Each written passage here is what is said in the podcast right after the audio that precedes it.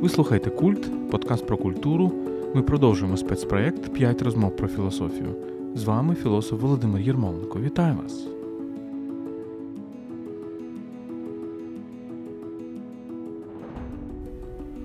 П'ять розмов про філософію це діалоги між українськими філософами Володимиром Єрмоленком та Вахтангом Кібуладзе. Ми говоримо про екзистенційні теми нашого буття, думаючи про сучасність, але спираючись на глибоку інтелектуальну традицію. Говоримо між собою, але в наших розмовах постійно присутній третій класики світової філософії, культури та літератури. Деякі з цих розмов будуть доступні широкій публіці, а деякі тільки для патронів культу. Тому, якщо ви хочете прослухати все, подумайте, чи не хочете ви стати нашим патроном. Це ви можете зробити на patreon.com kultpodcast. Розмір щомісячного внеску визначаєте ви самі. Наша наступна тема людина та політика. Що робить політику республікою, тобто спільною справою вільних людей? Як вона деградує до жадання влади, авторитаризму чи тоталітаризму? Які ідеї з європейської політичної традиції можуть допомогти будувати республіку, а які можуть завадити? Запрошений гість п'яти розмов про філософію, відомий український філософ Вахтан Кібуладзе. Отже, ми продовжуємо цикл п'ять розмов про філософію, і традиційно ми говоримо з Вахтангом Кібуладзе, українським грузинським філософом в його квартирі, в його прекрасній квартирі. І наша сьогоднішня тема це що таке політика. Отже, що таке політика, Вахтанже? Ну, Політика це таке е, глобальне поняття, що дати пряме визначення дуже важко, а надто з огляду на те, що я взагалі супротивник визначень е, в такому класичному сенсі цього слова, бо я представляю більшою мірою таку феноменологічно герменевтичну традицію в філософії, і я радше хотів вчиняти дескриптивно, описово, показуючи на прикладах що є політичним, що таке політика, е, чим політика не є. Е, і ну, мені спадає на думку тут насамперед е, протиставлення ліво і право радикального розуміння того, що таке політика. І ліберального розуміння, що таке є політика, і я все ж таки є прихильником саме ліберального розуміння політичного. Ну, взагалі, ми говоримо як філософи, тобто ми не маємо на увазі, що політика це конкуренція партій за владу і так далі. Та? Тобто є там політологічний дискурс про політику, соціологічний дискурс. Ми намагаємося зрозуміти, що означає політика в тому давньому, давньогрецькому сенсі. От Коли Арістотель казав, людина це жива істота політична, або інший варіант перекладу цієї фрази зон політікон це жива істота, соціальна, суспільна, жива істота, яка хоче бути в спільноті, так, в полісі то ми говоримо про політику в цьому сенсі. Отож бо, але я не не випадково згадав е, радикальне розуміння політики і е, ліберальне розуміння політики. Е, якщо дуже спрощувати, то до, для радикалів будь-якого гатунку, чи то лівих, чи то правих, чи то з одного боку комуністів, соціалістів тощо, анархістів, з іншого боку, нацистів і фашистів, політика це боротьба за владу певних угрупувань, чи то класів, чи то рас, чи то націй, чи то якихось е, товариств, е, спільнот тощо. Натомість... І в цій боротьбі за владі немає насправді взаємодії. Так? Тобто є тупо вертикаль. Ми хочемо захопити цю вертикаль. Тобто, якщо ми там пролетаріат, е, то ми просто хочемо, і і ми і ми упосліджені підпорядковані, то ми просто хочемо захопити владу, знищити всі інші класи і домінувати. Так? Тут це наступне питання, тому що тут е, розпочинається маніпуляція. Та? Тому що що говорять марксисти, комуністи, що ні, пролетаріат не для того приходить до влади, аби підпорядкувати собі всіх інших, а для того, щоб взагалі знищити владу як таку. Від цього відрізняються е, праві. Е, нацисти і фашисти, які обожнюють владу, обожнюють вертикаль, сильну руку, але на, насправді це просто близнюки, тому що вони не розрізняють політичне як спільну справу вільних і відповідальних людей, і політичне як е, арену боротьби за владу, політичну владу різних угрупувань. І байдуже комуністи вважають, що це класи, е, нацисти вважають, що це нації, расисти вважають, що це раси, це зрештою те саме. Мені здається, ці радикальні ідеології не бачать світ як горизонталь. Вони бачать її тільки як вертикаль. Тобто є тільки відносини влади, більше нічого немає. І насправді оця критична філософія ХХ століття, критична школа, там, неомарксизм, можемо говорити там про Мішеля Фуко і, і про постструктуралізм. Це все дуже цікаві е, дуже цікаві течії. Так, І ми на культ подкасті про деяких із цих філософів детально говоримо, але мені здається, велика їхня помилка наприклад, фукіанства це бачити всі суспільні стосунки як стосунки влади і домінування, і відкидати можливість горизонталі, тобто рівних і вільних і контакту рівних і вільних людей. Абсолютно, і так, і це, зрештою, як ти правильно сказав, сягає е, витоків нашої цивілізації античного світу. Тому що, зрештою, давай попрацюємо трохи в режимі Begriffsgeschichte, так, історія понять. Зрештою, це тобі також, наскільки я знаю, дуже близький режим роботи. Звідкіля взагалі виникає поняття політичне політика? Так? Це ж, зрештою, античний термін, який виникає в Аристотеля, і виникає він з поняття поліс, тобто те, що ми дуже віддалено можемо перекласти як місто, інколи кажуть, вільне місто. Так? А ще можемо українською мовою перекласти поліс як громада. І звідси дуже цікаво, як формується наше політичне мислення через Драгоманова, через стару київську громаду, взагалі це поняття громади, як як політичне поняття. Дуже цікаво. Це ще одна дуже цікава лінія, е, тому що ми говоримо про те, що поліс це місто, так? але громада може бути не лише в місті, може бути сільська громада. І от, е, наприклад, ми звикли до того, що е, українські міста традиційно мали оці системи права, ну, скажімо, найвідоміше Магдебурзьке право, яке є в в Києві пам'ятник навіть Магдебурзькому праву, але виявляється, що і українські села мали теж систему права. І е, громади, саме громади українські, е, в українських селах на півночі е, України мали німецьке право, а на півдні Волоське, тобто ну, запозичене з території сучасної Румунії. Тобто, я до того, що громада так, воно може десь приблизно передавати поняття поліс, але воно навіть ширше. Тобто і з ним можна працювати, бо це направду об'єднання вільних і відповідальних людей. Для мене от тут дуже важливе поєднання цих двох фундаментальних цінностей і характеристик ліберального суспільства свобода і відповідальність. Але продовжуючи цю тему громади, мені здається, дуже цікаво це розвивати цю думку, що насправді українська політична традиція, традиція політичного мислення, бо ми якось звикли до того, що в України не було державності, отже, не було політичного мислення. Ні, це, це, це неправда. У нас дуже цікава традиція політичного мислення, яка дуже сильно відрізняється від російської, наприклад. Тому що. Е, міркування Костомарова, міркування Драгоманова, міркування там Липинського, міркування міркування Бочковського це дуже цікава традиція.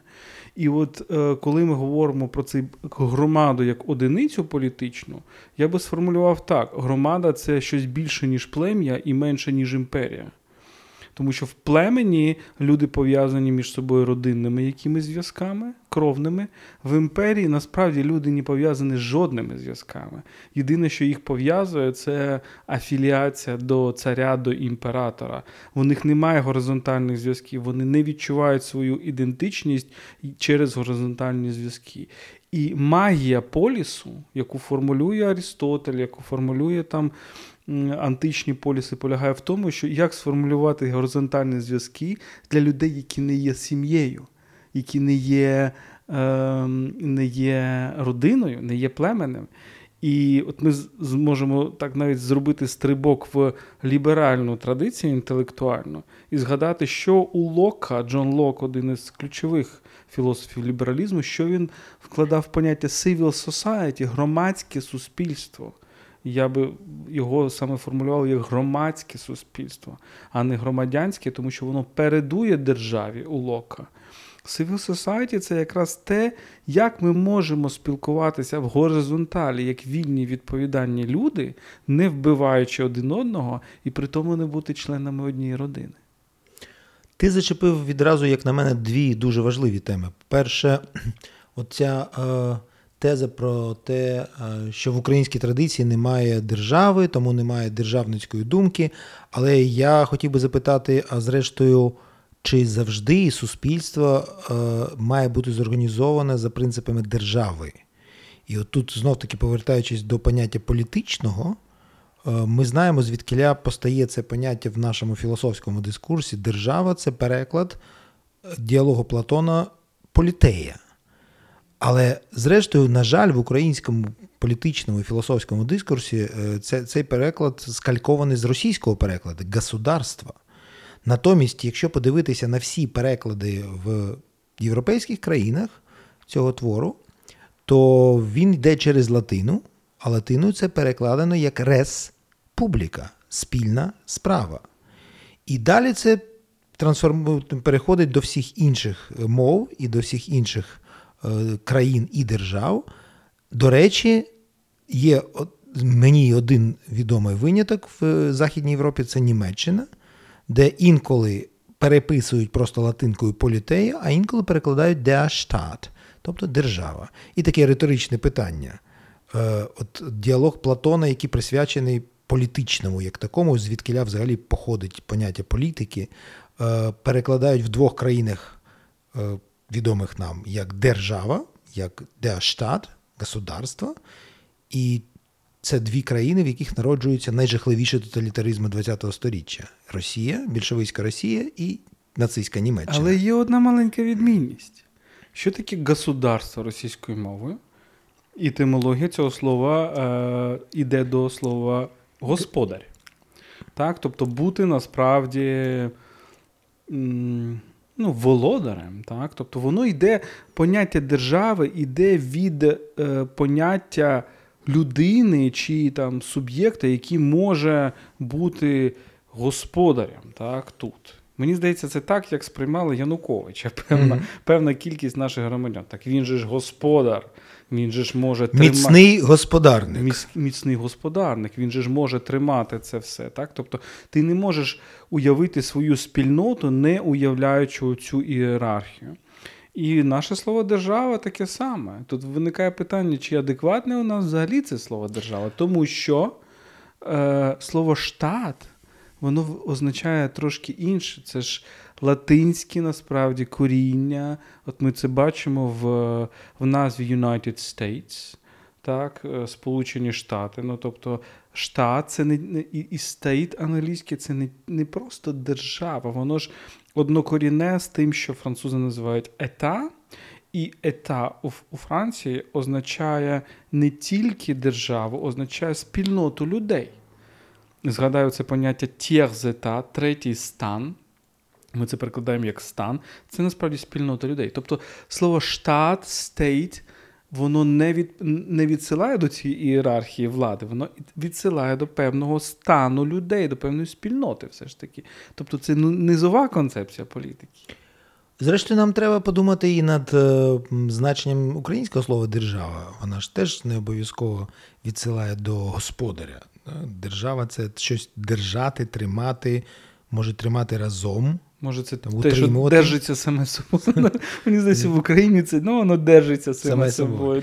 Там не треба государя. Так. Але, до речі, тут ми виходимо до іншого сюжету, який ти зачепив, а зрештою, як утримати. Так? От, І тому ця метафора держави дуже дуже помічна і дуже ефективна. Як утримати оцю спільність людей? Ну, Відповідь тоталітарна, вертикаль влади. Жорстка, і і тоді ми утримаємо цю єдність. Насильство, так? так? І, зрештою, і завжди завжди насильство. Так? А, Як утримувався поліс, як він тримався купи? Суто кількісне. Ну, відомо, що, наприклад, той самий Аристотель говорив, що є обмежена кількість людей, які можуть жити в полюсі. Чому? Тому що там була єдина нам відома форма прямої демократії, коли дорослі чоловіки вирішували долю полюса, виходячи на агору. Але от, е, якщо говорити про сучасний дискурс, близький мені, то що утримує е, політичне як певну цілість? наприклад, політичну націю. Уява. Так, от Тут ми можемо згадати геніальний твір Бенедикта Андерсона Imagine Communities, уявлені спільноти, не лише політичної нації, але також будь-яка спільнота. Зрештою, вона є продуктом соціальної уяви членів цієї спільноти. Ну, тобто, ідея Андерсона полягає в тому, що навіть, тобто, що нам казав Арістотель? Арістотель казав, що в принципі поліс ти маєш вміти. Поліс може триматися тільки, якщо ти його побачиш. Тобто ти маєш залізти на цю афінську, афінський Акрополь, так, і люди, які були в Афінах, можуть це собі уявити, тому що це Мармурова гора, так, і там поруч це, е, збирався Ареопаг, так, це теж Мармурова гора. Я пам'ятаю, ми колись там їздили з фестивалем Докудейс прекрасним, і потім залізли на цю гору Ареопагу і, і пили вино. І Там справді це мармур, ти стоїш на мармурі, і ти бачиш оцей поліс. В полісі ти, в принципі, в тебе є шанси знати всіх, знати всіх громадян. І коли вчитуватися в діалоги Платона, ми розуміємо, що е, він говорить, цей громадянин, цей громадянин, ми всі знаємо його історію. Тобто це це насправді таке велике село. Е, в чому унікальність цього концепту уявлених спільнот, що ти, сидячи в Києві, е, не ніколи не зустрічаючи там, я не знаю, людину з Маріуполя, ніколи навіть не будучи в Маріуполі, ти все одно вважаєш, що люди з Маріуполі це твої якби, рідні, це це люди твоєї спільноти. так? Оце дуже цікаво. І тому, коли коли наростають масштаби, включаються, включаються справді уяви. І якщо розвинути цю метафору, тоді виявляється, що спосіб організації класичного полісу в Греції це простір, а спосіб організації сучасної політичної нації це час. О, це дуже цікаво, так. Тому Історія, так? Це, минуле і майбутнє. Так, тому це наратив, тому що Андерсон говорить про nations are narrations, та? нації це нарації. Що це означає? Що ми не можемо сподіватися, що ми об'єднаємося от в тому візуальному паноктику, коли ми один, одне одного бачимо і знаємо. Але що нас об'єднує? Нас об'єднує спільна оповідка про нашу історію, про наше минуле, наші візії нашого майбутнього. Тому сучасне об'єднання справжньої ліберальної нації політичної відбувається не в просторовому вимірі, а в просто а в часовому вимірі. Це дуже цікаво, і це пояснює оці memory wars, так? Тобто війни пам'яті, які зараз точаться, ми можемо, звичайно, критично ставитися до цих всіх е, речей, до цих всіх. Не знаю, спроб подивитися на себе тільки через призму минулого, ми розуміємо, ну, сформулюємо це дуже відверто, що та, так формулюється сучасна Росія, наприклад, жахлива тоталітарна, яка бачить своє майбутнє тільки як повторення минулого. Так, мені здається, авторитарна Польща Качинського будується. Але маємо, як ліберали, маємо усвідомлювати причини цього, бо причини цього справді глибинні. Якщо ти не не бачиш, не можеш комунікувати з усіма людьми твоєї нації, єдине, що тебе об'єднує, це історія, це ця єдність минулого, теперішнього і майбутнього. Ну, єдине, я б не порівнював все ж таки так напряму Польщу і Росію. Все ж таки, Польща це е, частина європейської цивілізації, де-факто і де юро. А Росія, ну ти знаєш, я використовую цю метафору, це тінь цивілізації, це не є частиною європейської цивілізації, і, на жаль, для нас е, ніколи не буде, як мені здається. Е, тому все ж таки в Польщі є різні наративи. Я знаю, і ти дуже добре знаєш цю країну, ми багато разів там бували. Е, і це все ж таки європейський наратив. Польща намагається вписати в себе, от саме якщо говорити в, в темпоральному вимірі, в вимірі часу, Польща все ж таки намагається себе вписати в європейський наратив. Ні, без сумніву. Я взагалі далекий від того, щоб дивитися, знаєш, цей поділ о, є ліберальна Європа, а є оця жахлива консервативна Європа, Орбан, Качинський і так далі. Мені здається, що Орбан і Качинський могли виникнути тільки там, де ліберали просто не зробили свою роботу вони не змогли дати свою відповідь на питання ідентичності, традиції, сім'ї, релігії і так далі. Це насправді всі ці питання, з яким яким лібералам, тобто людям, які говорять, що суспільство це певна спільнота вільних і відповідальних людей, як ти як, як ти дуже влучно кажеш, лібералам багато є що сказати про ідентичність, традицію, релігію і так далі. І так далі. І мені здається, ця просто лакуна вона звільнилася і туди ринули такі консерватори, тому що, як на мене, питання сучасної Європи, яка шукає свої коріння, наприклад, знову в християнстві, не є поганим питанням. Чому ми чому ми е, соромимося цього питання? Що християнство не створило сучасну Європу, так само, як і інші релігії. Бо є, звичайно, елемент ісламу, є елемент юдаїзму дуже потужний, але ми маємо про це міркувати. Ми не маємо е, соромитися цих питань. правда? Абсолютно. І я тут погоджуюся з Арнольдом Тойнбі, який, зрештою, на питання, які сам формулює, що таке Європа, відповідає дуже чітко будучи абсолютно нерелігійним мислителем, ніхто не звинуватить Арнольда Тоймбі в тому, що він там прихильник католицизму чи якихось форм е, протестантизму, це секулярний мислитель. І він при тому говорить, що таке Європа це античний спадок і християнство. Там, де є античний спадок і є якась історія, наратив пов'язаний з християнством, там є Європа. Все інше не гірше воно просто інше. І знов таки, от коли ми говоримо про християнство, е, то ми маємо розуміти, що тут е, йдеться не так про релігію, як про певний знов таки культурний наратив, про певні коди. От ми з тобою нещодавно брали участь в Political Studies, так? І Українська я, школа політичних студій. І я відчув такий певний фідбек після одної з дискусій, що мене ледь не теологом от, е, сприйняли. Хоча ти добре розумієш, що я дуже далекий від релігії. Ні, я вважаю, що ти теолог, а чого? Я теолог? Секулярний, Секулярний. гедоністичний, грузинський, український теолог. Я я тільки так тебе від від, від цього моменту і буду називати. Окей. Я навіть запишу це в свій телефон, ти так будеш фігурувати. От, е, тому що я казав, от я казав е, про це, і я згадував цю тезу, здається, Тойнбі, що Європа це обов'язково християнство, але ж йдеться не про релігію, не про віру, не про Е, не про церков навіть, йдеться про знов таки про наратив. Є йдеться про певну історію, яку ми переповідаємо, інколи доволі критично ставлячись до цієї історії. Але ми ставимося критично саме до цієї історії, і для нас вона є релевантною. Скажімо, для конфуціанця якогось з Китаю. Ці сюжети взагалі просто нерелевантні. Вони не цікаві, вони залишаються поза межами його світу, зокрема поза межами його політичного світу, якщо ми розуміємо політику дуже широко. Я думаю, що цей концепт християнський, що е, прогрес, так, шлях вперед може йти тільки через сходження в пекло і через страждання. Так, Це те, що я про що я писав в плинних ідеологіях, цей момент палінгенесії, він глибоко християнський, е, і без нього ми не зрозуміємо Європу і європейської концепції прогресу. Тому це дуже цікаво.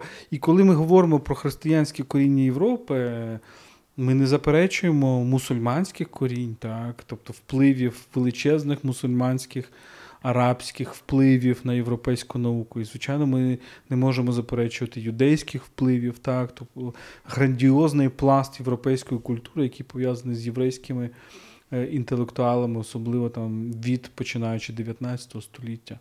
Це все надзвичайно цікаво. Але мені здається, що ліберал так, він не має соромитися цих речей, він не має соромитися заглиблення в глибини традицій, глибини релігії. Ліберал може зайти до церкви. Це це, це не є. Перехреститися, пере... прийняти причастя. Мені здається, це абсолютно абсолютно нормальні речі. Але давай поговоримо про це е, політику.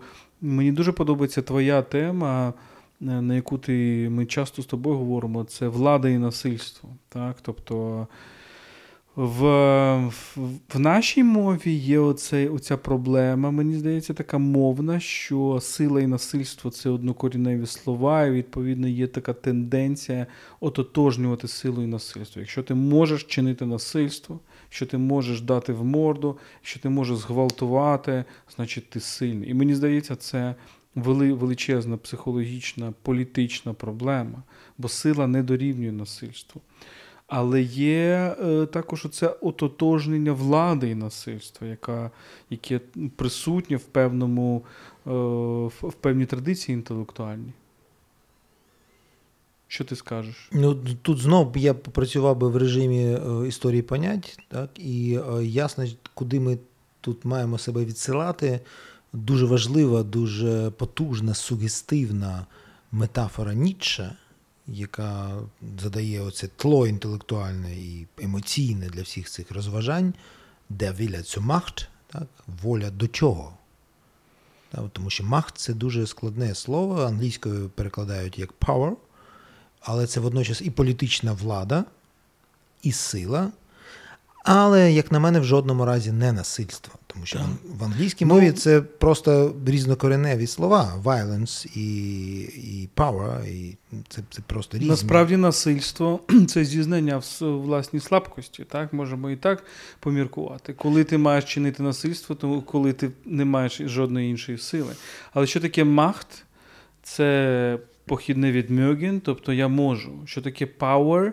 Це похідне від potestas, так, тобто power і французький pouvoir. Pouvoir – це не тільки влада, pouvoir – це могти. Так, тобто, І це все йде від potestas, тобто могти. Так, тобто, насправді йдеться про певну спроможність, можливо, навіть волю до спроможності. Це, до речі, питання, як перекладати це, це слово махт. так? І от я з цим зіткнувся, коли перекладав Ніч ранкову зарю, бо там дуже багато. В нього це немає е, цієї метафори Девіля Цомах, там вона виникає набагато пізніше, але там він дуже часто використовує слово махт. І я спочатку я вважав, що це треба однозначно перекладати не як там влада чи боронь Боже насильство, чи навіть сила, а от я хотів перекладати це як могутність. Супер, тому що могутність це від можу. Так, і про це пише Ганна Аренд в Human Condition, в становищі людини, яку потім вона перекладає німецькою, переповідаючи, переказуючи назву як Віта Актіва, активне життя, знов таки натякаючи на те, що людське становище це активне життя, це відчуття оцієї потенції, могутності. І там вона пише ще в англійському варіанті, е, що оце power, те, що німецькою махт, а це лише здається, що Macht походить від слова machen, робити. Ні, вона каже, тут я абсолютно з тобою погоджуюся, і вона про це пише, що це радше походить від дієслова мьоген, бути в змозі, щось могти, бути спроможним. Вона говорить про те, що це, зрештою, це потенція, яке дає потім інші слова в е, вокабулярі політичному, і не лише політичному, сучасному, в різних мовах. І це відсилає нас до давньогрецького дюнаміс, та? тобто цієї потенції, могутності, сили і спроможності. Динамо так. Київ, матч якого ми будемо будемо ввечері Сподіваюся, так, і сподіваюся, що ця могутність щось втілиться. А, І це докорінно відмін, відмінне розуміння того, що таке є е, влада. Так? Якщо ми розуміємо владу як реалізацію, і тут ми знову повертаємося, до речі, до попередньої теми, що е, справжня політична реальність е, гармонійна це спільна справа вільних і відповідальних людей, які у взаємодії коли вони займаються спільною справою, республіка, вони породжують цю легітимну могутність, цю владу. І влада це не щось, що стоїть над нами. Це наша функція, це те, що ми породжуємо. Це те, що ви, ми випромінюємо разом, але лише разом. Якщо ми разом, якщо ми об'єднані, от як політична нація, як певна спільнота, і коли ми спільно розв'язуємо фундаментальні проблеми нашої екзистенції, нашого буття існування, ми можемо от продукувати цю могутність, цю владу, цю силу, цю power, махт тощо. так? Ти знаєш, ти на що мені здається, це це Америка ХХ століття. От ти, ти, ти просто зловив оцей нерв. Тому що що таке Америка ХХ століття? Це ж не просто якась влада якогось імператора. Це кожен американець має цю могутність. І ми це бачимо по Голлівуду. Спочатку по вестернах, ковбойських фільмах, фільмах, де американці, значить, вбивають цих нещасних індіанців, а потім по всіх цих Рембо, по всіх цих так, е, аж до там врятувати рядового Райана і так далі. Та? Тобто відчуття, що могутність твоєї держави це насправді твоя могутність. І що ти, як американець, можеш бути могутнім у світі. І мені здається, от трампізм це реакція на те, що бац, і виявилось, що ні. Що от є якісь американці, і це насправді половина нації, які не відчувають жодної могутності, які є слабкими, упослідженими, безробітними, втратили статус, їх ненавидять в усьому світі, і так далі. і так далі. Тобто ми бачимо цей, цю кризу насправді політичного. Так, Ми про Америку говоримо такий якийсь симптом. Там щось зламалося в цьому в співвідношенню цієї колективної могутності і індивідуальної могутності. Е, тут глибше, мені здається, проблема, і про це пише Аренд в Human Condition. Вона говорить, як на мене, це дуже важливий сюжет про народження поняття соціальності. Тому що вона протиставляє, якщо повертатися знов таки до е, античності, вона там там чітко протиставляється поліс як простір свободи і відповідальності, агора, просторовий вимір, так, прояв цього. І ойкос. Ойкос це родина, це ієрархія, це не свобода, там є господар, який всім цим керує. І тут чітка опозиція. І все добре, і все нормально, і все зрозуміло, коли ми протиставляємо ці два поняття. Да? Поліс сфера відповідальності і свободи, ойкос сфера безвідповідальності і жорсткої ієрархії. І якби ми могли в сучасному світі так все розкласти по полицях, мовляв, там Китай, Росія це це не поліс, там нема політичного як такого, та? там жорстка ієрархія, там Е, нема вільних відповідальних людей, які разом вирішують долю нації політичної і всього світу. А от в, в нашій цивілізації, європейській, трансатлантичній, в Штатах, в Європі це все є. Але виникає феномен соціального. Е, це геніальне передбачення її, так? що от в, цю опозицію політичного і е, полюсу і ойкосу, політичного і економічного, там, наприклад, так? втручається щось інше. Як це втілюється в сучасному світі? Це втілюється у вигляді, скажімо, соцмереж. Так? От що таке соцмережі, що таке інтернет? З одного боку, начебто, це те, що принесло нам абсолютну свободу. Це вільна інформація, яка не залежить вже від того, хто продукує цю інформацію, вона вільно ширяє цим повітрям інтернету. І начебто це і є свобода, як така. Але зрештою, ми розуміємо, що інколи це призводить до фундаментальних змін, сувів таких, які можуть нас е, позбавити цієї свободи. Так, без сумніву, і я би поглибив це насправді, тому що це ілюзія думати, що ми можемо жити в абсолютній горизонталі. Це ілюзія думати, що ми можемо позбавитися вертикалі. Так само це ілюзія думати, що будь-яка горизонталь погана. Наприклад, російське суспільство, російський концепт політичного він передбачає, що якщо ти запроваджуєш горизонталь в російському суспільстві, все колапс, значить, все рушиться і так далі, все тримається тільки сильною рукою. Мені здається, що ідеал політично це якийсь баланс між тим, що сучасний історик Ніал Фергюсон називає балансом між вежею і площею, так? тобто між вертикаллю і горизонталлю. Тому що неможливо, окей, якщо оці два протиставлення ойкос і поліс, але чи ойкос є суто ієрархічним?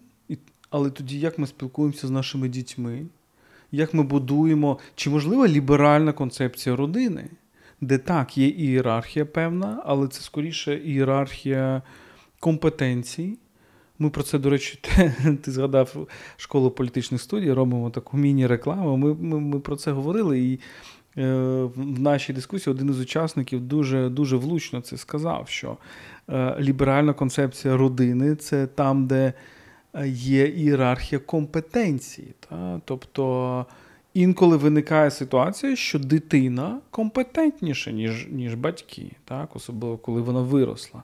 І тоді вже батьки дослухаються до своїх дітей, а не так, що я батько, значить, я, я, я, я, я маю право тобі е, наказувати. Але так само і поліс він не може бути суто горизонтальним. Так? В ньому має бути влада, в ньому має бути певна, передусім, ієрархія компетен... компетенції. Тому що ієрархія виникає, коли є меритократія, коли є певна людина, яка краща за деякими знаннями і навичками, ніж інша. І тоді ми йдемо до кращого лікаря, ми йдемо до кращого правника, ми йдемо до кращого. До кращого, я не знаю, співробітника патрульної поліції. Вау! Якби це сталося направду. А уявляєш, ми могли би вибирати серед різних провайдерів, так, патрульна поліція. Але тут, мені здається, ти виходиш на дуже вже цікаву тему, таку епістемологічну і тему соціальної філософії, яка для мене дуже близька. Е, ця тема, е, ну, дуже влучно і Альфред Шуц формулює, як на мене. Е, він говорить це автор... Альфред Шуц це німецький феноменолог. Австроамериканський австроамериканський ага. феноменолог, творець фенологічної соціології. От він говорить, що до експертного знання належить знання про експертів. І от бачиш, тут тут змішуються горизонталі і вертикалі. Тобто, коли я експерт в своїй сфері, справжній експерт, я, по-перше, дуже добре знаю свою сферу, а це означає, що я в ній доміную. Тобто я вибудовую певну вертикаль. В мене є учні, підлеглі, ну, залежить від. Але через те, що я дуже звужую сферу своєї компетенції, я чітко розумію рівень власної некомпетентності. І я розумію, що в сусідніх сферах є експерти такі самі, як я, а може краще навіть. І отут вертикаль і горизонталь балансуються. Балансується дуже так. цікаво. Та? Тобто е, вертикалі в такому вільному суспільстві вони не абсолютні, це не піраміда. Ні. В тебе може бути сфера, де ти в вертикалі, а може бути, ти переходиш в іншу сферу, де ти підлеглий, або тебе ведуть, або от коли ти приходиш до лікаря, ти ж не кажеш йому, Абсолютно. як тебе лікувати. Це паралельні вертикалі. І оці паралельні вертикалі створюють горизонтальну таку гармонію. Так? От, Якщо візуально навіть це уявити, так? коли паралельні прямі, які прямують нагору, але разом вони створюють таку гармонію. Це ліс. Та, ліс, ліс. Та, наприклад. Дерева стоять такі. Да. От, е, І це також дуже важливо. І і, і, це і це можливо насправді. Це це знов таки маніпуляція, коли нам це маніпуляція, коли нам говорять, причому маніпуляції, якщо повертатися до от, е, цього політичного ландшафту, право і ліві, чому вони маніпулюють нами? Чому вони нам брешуть?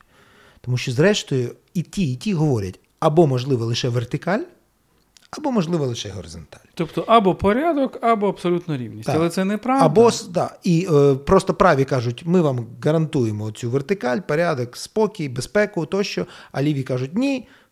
Не треба вертикалі, треба повна горизонталь. І зверни так. увагу, що праві нам кажуть, що а, суспільство це ойкос, Тобто велика родина насправді, і там є фюрер, там є батько нації і так далі. Подивись на сучасний Китай.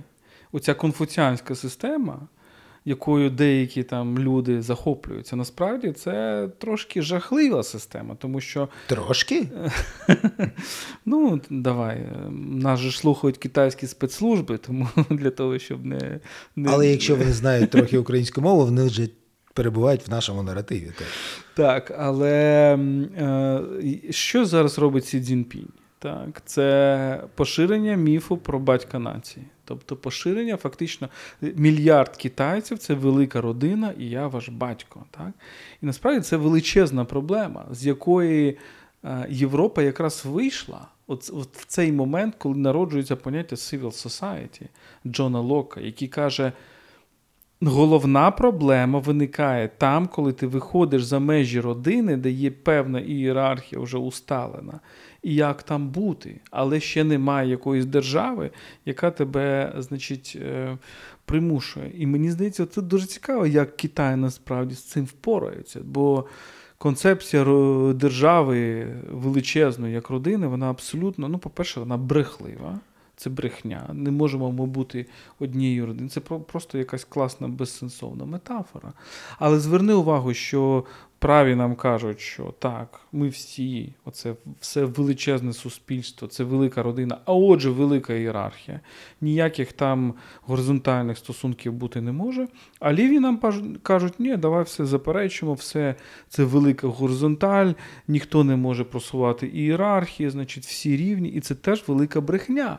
І соцмережі, до речі, це підтверджує. Це дуже добрий приклад, тому що коли ми входили в цю інтернет-реальність і ми її сприймали вау, нарешті простір для абсолютної свободи, і зараз ми прокидаємося бац, і це простір величезної монополізації, якої не було в історії людства. Фейсбук це величезний монополіст, і ти ми всі залежні від Фейсбука, від Інстаграма, від його алгоритмів, тому що якщо ми про себе там не розповідаємо, значить нас не існує. Google це теж величезний монстр, який домінує всіма своїми алгоритмами.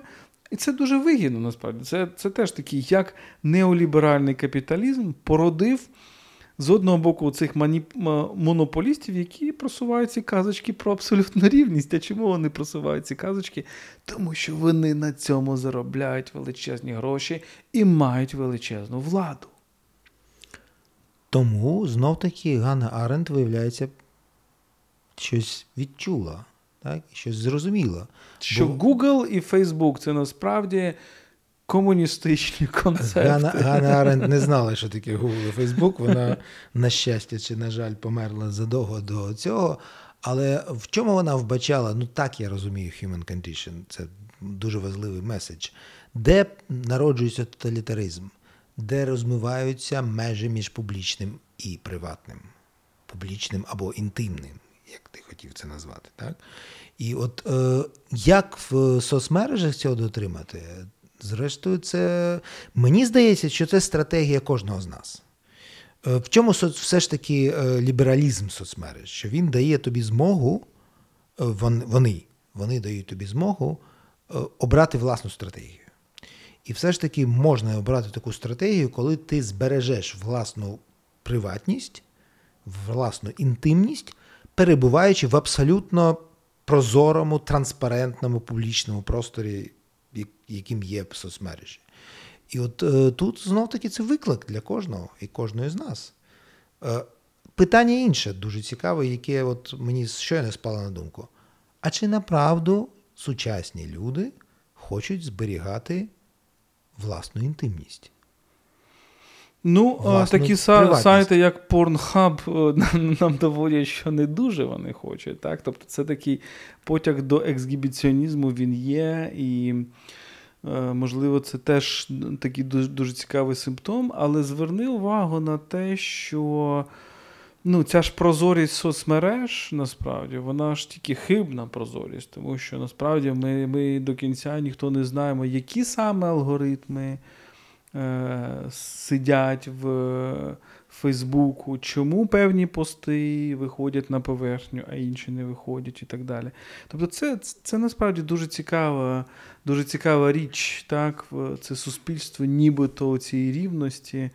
Маємо розуміти, що цієї абсолютної рівності ніколи. І коли нам дають, нас годують казками про абсолютну рівність, як правило, це робить людина або інституція, або ідея, яка насправді цим цією всією рівністю володіє і нею скеровує. Так? Ну, Орвел. Ми так. повертаємося до геніальної фрази Орвела з Animal Farm. All animals are equal, а потім з'являється невеличкий допис.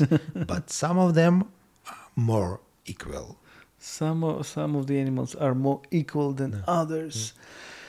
Так, ну ось такі от міркування про владу. Мені мені теж е, дуже подобається твоя думка про те, як оця концепція влади і насильства трансформується в Східній Європі в певний момент, особливо в большевізмі і в Леніні, так? Ну, це лівий радикалізм, який, зрештою, про що говорить? Про начебто ми маємо знищити цю ієрархію абсолютно. Тобто, це прагнення до цілковитої свободи. Зрештою, комунізм, марксизм, комунізм виростає з марксизму. Це така емансипаційна теорія. Е, і тому, зрештою, заклик до повного знищення будь-якої влади, яка сприймається як абсолютне насильство. І в цьому пастка. Тому що, зрештою, це е, дзеркальне відображення чого правої ідеї про те, що так, суспільство це завжди насильство, це ієрархія, е, і це добре, кажуть праві. Натомість ліві кажуть, що це дуже погано, тому давайте знищимо будь-яке е, насильство, будь-яку владу, будь-яку силу, будь-яку ієрархію. І буде що... Але для того, щоб його знищити, треба, треба спочатку застос... своє поставити. І треба застосувати фантастичне, насильство. жахливе, космічне насильство. Так? Раз і назавжди. І от і тут наркотик насильства він просто захоплює цих людей. І навіть якщо подивитися оцю динаміку розвитку лівих режимів, то е, ми бачимо, як поступово насильство просто втілюється в певний персонаж. От, Якщо ми подивимося динаміку розвитку Совєтського Союзу від Леніна до Сталіна, скажімо, це дуже швидкі, швидке перетворення, але от Сталін це це уособлення насильства. Це це, це фантастичний, дуже сугестивний образ, він захоплює людей. так? Він дотепер радіоактивно отруює. Тому що сила людей. це насильство так. так, для цих людей. Так. Хоча сам Сталін це ж, в принципі, дуже слабка людина. Так? От Це теж компенсаторна. Ми маємо розуміти, що коли ми, коли людина не розрізняє силу і насильство, то це означає, що це патологія певна. Сталін це патологічна істота, так, з сухою рукою. Це, зрештою, людина, е, яку треба лікувати було б. Так? Натомість він перетворюється на одного з найжахливіших диктаторів світу, компенсаторно. Тому що, ясно, для нього єдина можливість бути сильним це застосовувати насильство, тотальне насильство. Так? І е, от що ми отримаємо з лівої ідеї, яка начебто працює як емансипаторний, має працювати як емансипаторна ідея, ідея, яка звільнює людей, натомість вона породжує жахливі форми, найжахливіші форми несвободи. Ти знаєш, от оця насправді ліва ідея, вона ж теж дуже російська. От я постійно звертаю увагу на відмінність українського анархізму політичного і російського анархізму. Про це дуже дуже добре пише Леонід Ушкало в своїй прекрасній біографії Драгоманова.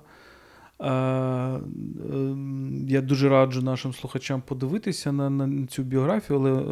Ушкалов, е, е, книжка про Михайла Драгоманова, і де він показує відмінність Драгоманова, який вважав себе теж анархістом до певної міри, таким анархічним соціалістом, і російськими анархістами, Кропоткіним, Бакуніним і так далі.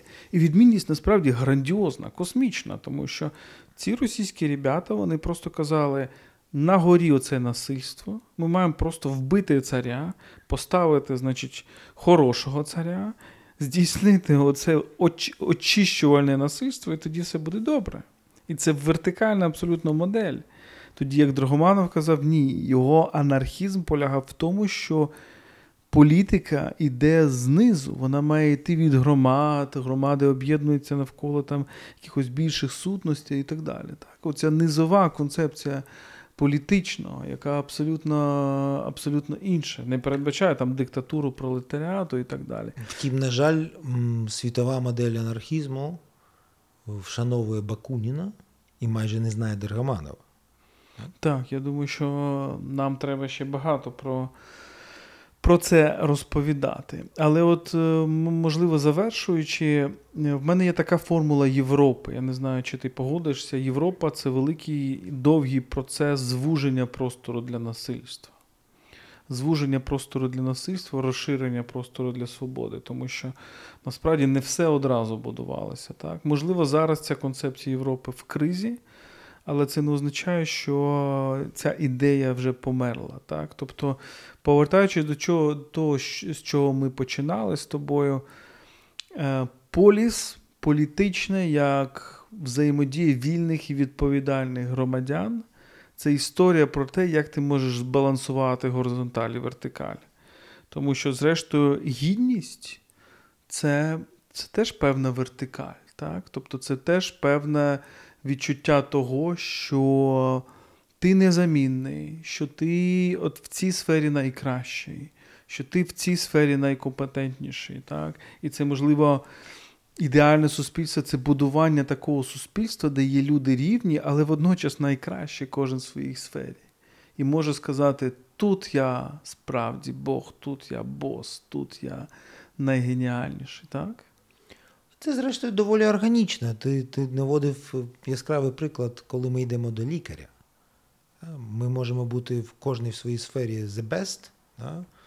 найбагатший бізнесмен, найталановитіший митець. Е, найвпливовіший інтелектуал чи дуже потужний і важливий політик. Але коли йдеться про здоров'я, ми звертаємося все ж таки в нашому цивілізованому суспільстві до кого? До топ-експертів, до лікарів. Та, зрештою, на локальному рівні. От от ми в якійсь можемо бути мікроспільноті. Це може бути спільнота мам в певній групі дитячого садочка. І одна з цих мам буде найкращою. Наприклад, в тому, як вона солідаризує людей, о, там, я не знаю, об'єднує їх, придумує щось, якісь речі. Просто бути найкращим в якійсь, на мал, на якійсь маленькій території. І це вже оцей момент, е, який можна назвати гідністю, дігнітас, так, і, і певним моментом цієї маленької вежі, які ти будуєш посеред площі. Так? Абсолютно, навіть в якихось локальних ініціативах ми дуже добре з тобою розуміємо це, коли ми створюємо там якісь інтелектуальні майданчики. Замало якогось дуже цікавого інтелектуала зі своїми інсайтами, інколи потрібний просто те, що називається комунікаційний менеджер, так, який вміє, розуміє, як треба комунікувати це. Або людина, яка може зібрати дуже швидко людей, які це хочуть почути. Так? Тому ці компетенції вони різні, і щоб щоб, щоб більш спеціалізовані, то краще, тому що е, це оце те, що Арнольд Гелен називає розвантаження. Так, Коли я звільняюся від якихось зобов'язань, від якихось необхідних практик, для того, щоб звільнити собі час і сили для того, щоб реалізуватися в своїй сфері. Але тоді я маю ставитися з повагою до тієї людини, яка за мене виконує іншу роботу. І тому гідність в справжньому ліберальному суспільстві мають всі. Так. Байдуже, якою роботою ти займаєшся. Якщо ти її робиш класно, супер, то, то ти маєш гідність. Так, абсолютно. І мені здається, оці два хибні концепту політики, про які ми говорили: політика як абсолютно вертикаль, чи політика як абсолютно горизонталь, де всі рівні і однакові, вони вони обидві шкідливі. Що... І вони обидві ведуть до жахливих форм тоталітаризму. Так, так. А ідеальне суспільство це все-таки оцей ліс Сільварерум. Так, пам'ятаєш, був такий прекрасний ансамбль, а може і є, старовинної музики в Києві. Тобто ліс речей, можемо сказати про ліс людей. Я не знаю, як це як це буде. Сільва хомінем, я не знаю латини, на жаль. так. Так що ось так, дуже цікаво. Ну, будемо завершувати е, цю бесіду. Ем, це п'ять розмов про філософію. Е, Вахтан Кібуладзе, Володимир Єрмоленко. Говорили ми про те, що таке політика і чому це не так страшно, як інколи звучить, що політика може справді мати людське обличчя, а можливо, Арістотель правий. І людей відрізняє від дуже багатьох істот на цій землі, що ми насправді політичні живі істоти, дзон політикон. Дякую, Вахта. Дякую. Ви слухали Культ, подкаст про культуру. Це був епізод спецпроекту «5 розмов про філософію, діалоги українських філософів Володимира Єрмоленка та Вахтанка Кібуладзе. Не тікайте, не підписавшись на наш подкаст на Фейсбуку, SoundCloud, Google Podcast, Apple Podcast та NV Подкасти. Ви також можете стати патронами культу на patreon.com kultpodcast. Розмір щомісячного внеску визначаєте ви самі. Тож до зустрічі на культових темах.